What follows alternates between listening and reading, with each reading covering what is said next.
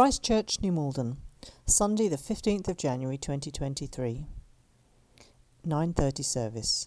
Katie Loffman speaking in the series Outsiders Come to God. The Canaanite Woman.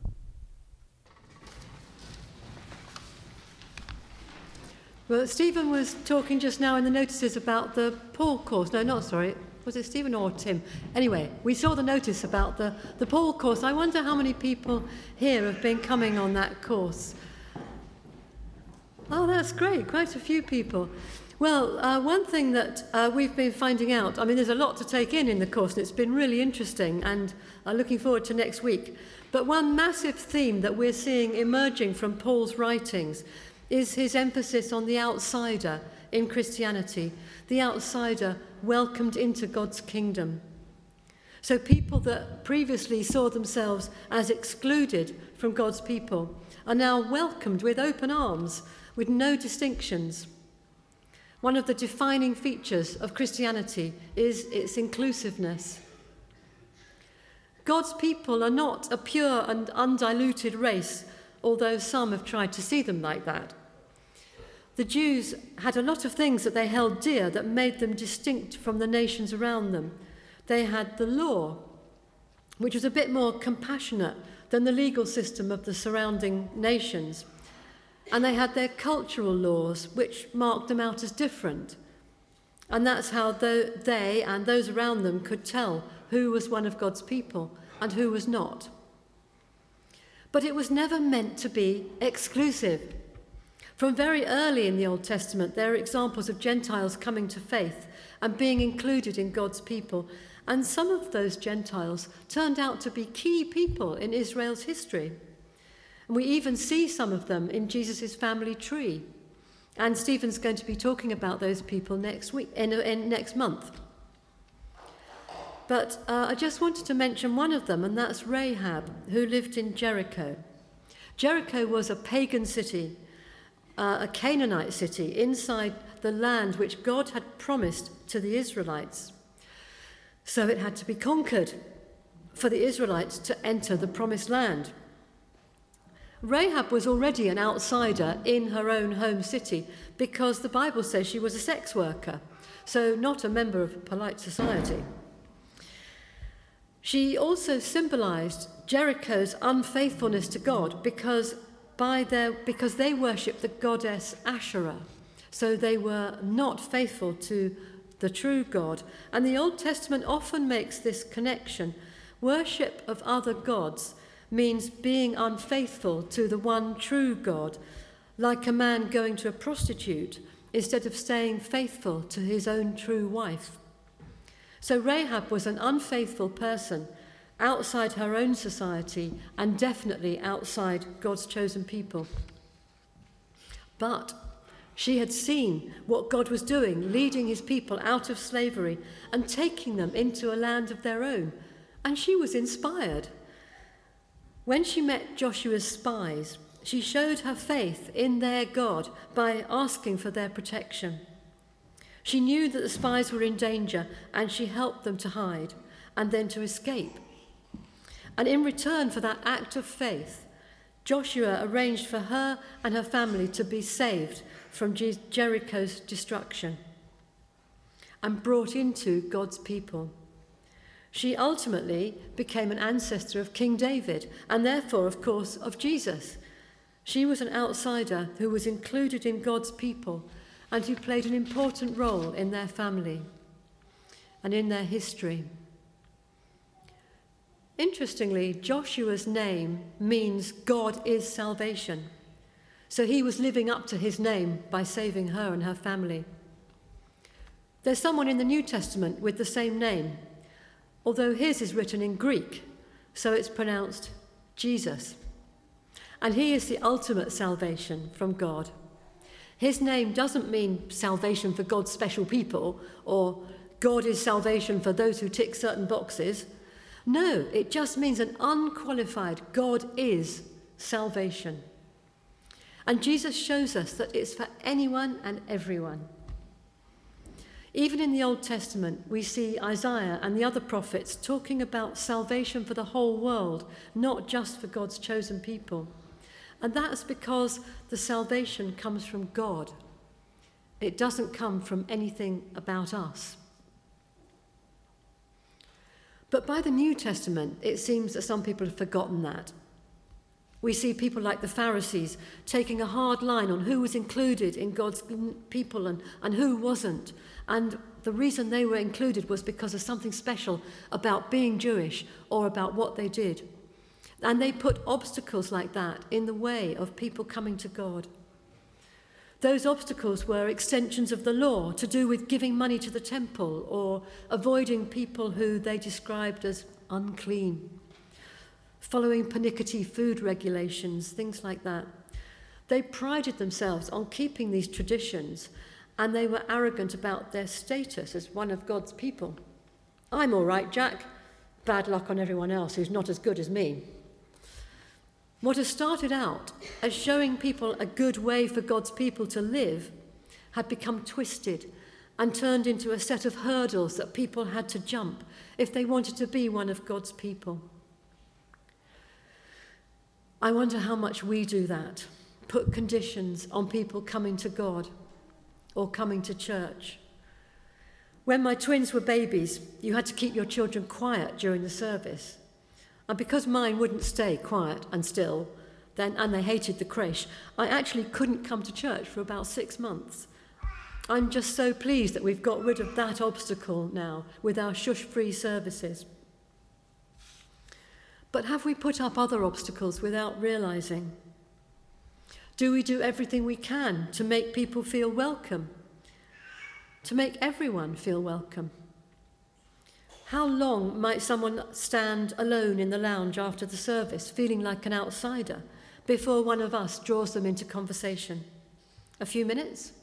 Half an hour? Week after week? There are lots of people here who don't know many at church. And so it's really important that we keep our eyes open and make sure that they don't feel like outsiders. Because when we draw people in, we're drawing them into God's love.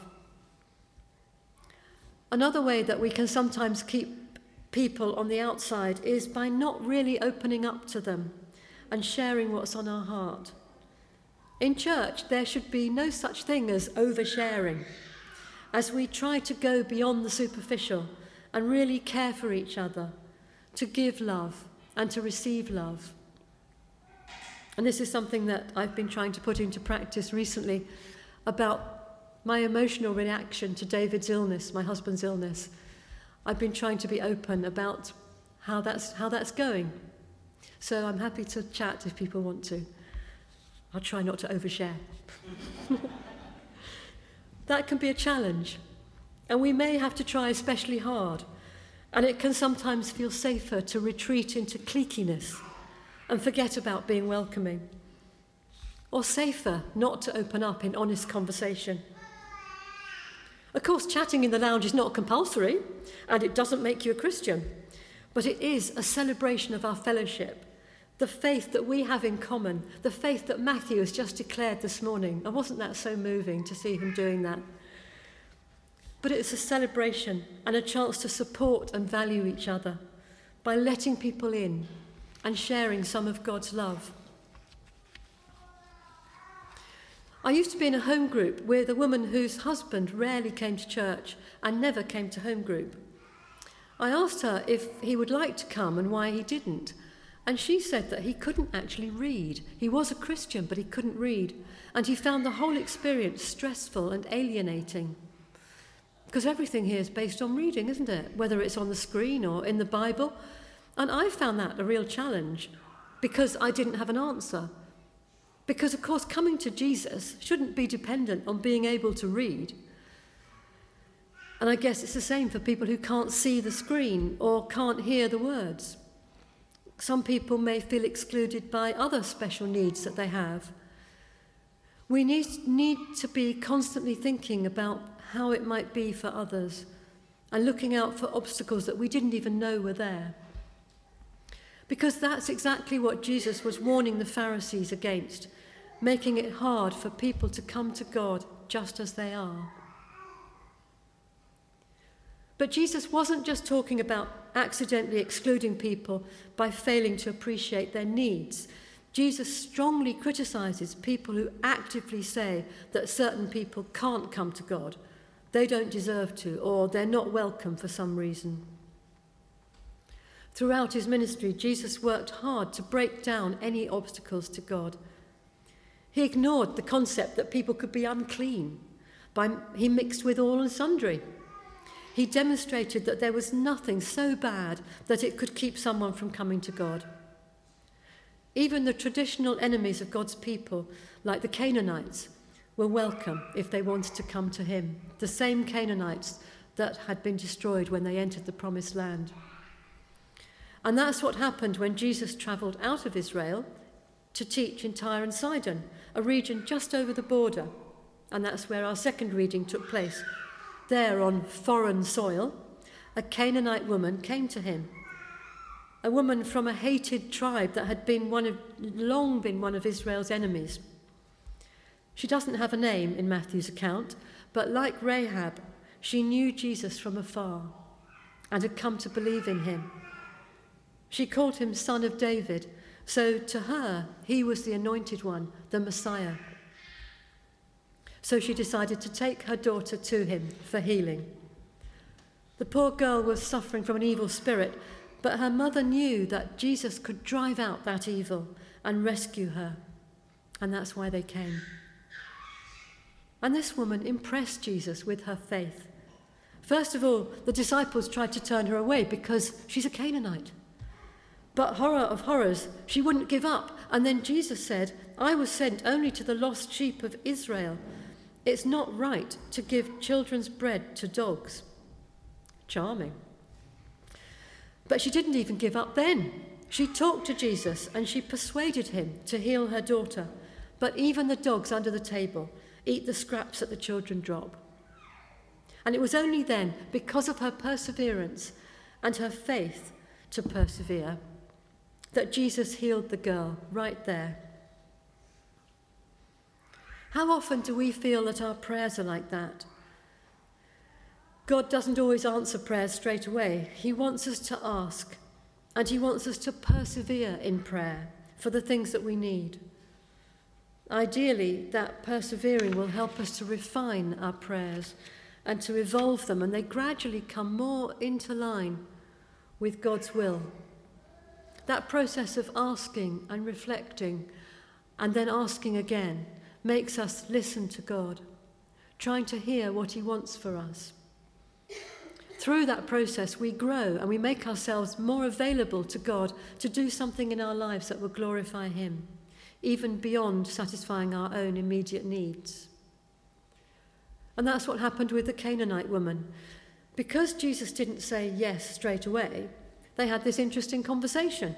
And it's a conversation which, when we think it through, ends up telling us a lot about Jesus. She wanted him to cast out the evil spirit from her daughter. But the way Matthew's written down the events, we see Jesus showing that he came to cast out all evil, not just individual spirits. He also gives a coded message that he'll bring not only this Gentile Canaanite woman and her daughter into his kingdom, but that the whole world will be gathered into him. So, how do we break that code? How do we work that one out? Well, there's a big clue in the place where she lived, Tyre and Sidon, just over the border from Galilee. When God gave the Israelites the promised land, the Bible lists seven pagan tribes or people who were already living in the region the Canaanites, the Hittites, the Amorites, the Perizzites, the Hivites, the Jebusites, and the Amalekites, collectively known as the Canaanites. And when Joshua led the Israel, Israelites into the land, they had to move those people on in order to take over the land and claim it for God. Tyre and Sidon had originally been part of the land promised to Abraham. But when the Israelites got there, they didn't manage to conquer those two cities so they were never actually incorporated into the kingdom of Israel. They got left out of the promised land. If the, those places weren't part of Israel, why did Jesus go there to teach? Especially as he says explicitly that he's come primarily for the Jews. But Tyre and Sidon have this strange status of being promised but not claimed. So Jesus sought them out and gave them a second chance to come in. That's why he visited them in Matthew 15. He was giving them an early opportunity to be not left out again, to be restored to their right, rightful place as part of his kingdom. He was putting right something that Israel messed up right at the beginning. He was restoring his people and gathering in those who were missing, but not through a show of force, but with his love and the compassion expressed in his healings in those personal encounters. He was searching for lost sheep and gathering them in to his flock, into his kingdom. We see how the presence of Jesus changes hearts and changes lives when this woman kneels at Jesus' feet. And Jesus commends her for her life changing faith. She knows that even the scraps and crumbs that fall from the table are worth having. Even the tiniest bit of Jesus is worth having. And she'll settle for that for the healing of her daughter. Jesus came to rescue his children, the Jews, from the oppression of evil. And here he's let a scrap of that rescue fall from the table to this Canaanite daughter who's under the table like the family dog. This image of scraps comes up again in the very next passage. After saving this girl from her evil spirit, Jesus goes back to Galilee, and a great crowd bring disabled and ill people to him for healing. Eventually, it's mealtime, and Jesus wants to feed them too. But all they have is seven loaves and a few fish. Seven loaves, not five, seven. But Jesus gives thanks, and he breaks the bread, and everybody has plenty to eat. And afterwards, the disciples collect seven baskets of scraps and leftovers. This is not a coincidence. We've just come from Tyre and Sidon, where a Canaanite woman from one of the seven outcast tribes was talking about getting scraps from the children's table, to this a miracle done with seven loaves and seven baskets of scraps gathered in. Those two events are there for a reason, that Matthew's put them next to each other. Those seven loaves represent the seven original nations and are now being used by Jesus to bless the crowd, just as God uses his children to bless the world. And the seven baskets of leftovers show that Jesus wants to gather even those seven rejected nations into his kingdom. Those miracles here in the physical world, with a demon possessed girl and seven loaves of bread, give us an inkling of God's much bigger plan, which is to put an end to all evil, whether that's illness, hunger, or spiritual oppression, in his ultimate kingdom. Everything will be redeemed and restored, not just Israel, not just a Canaanite girl, not even just the Gentile nations that Israel had displaced, but the whole world and all creation, including, of course, us, and not just Christians, but everybody. And we say in the communion service that we are not worthy to gather up the crumbs under God's table. But just as we see here, his nature is always to have mercy. And he welcomes us in and restores us just as he did when he was on earth. This is the wonderful truth. Anyone can come to Jesus and anyone can be saved. No restrictions. We don't have to be good enough to come to Him. And it doesn't matter where we come from, we just have to come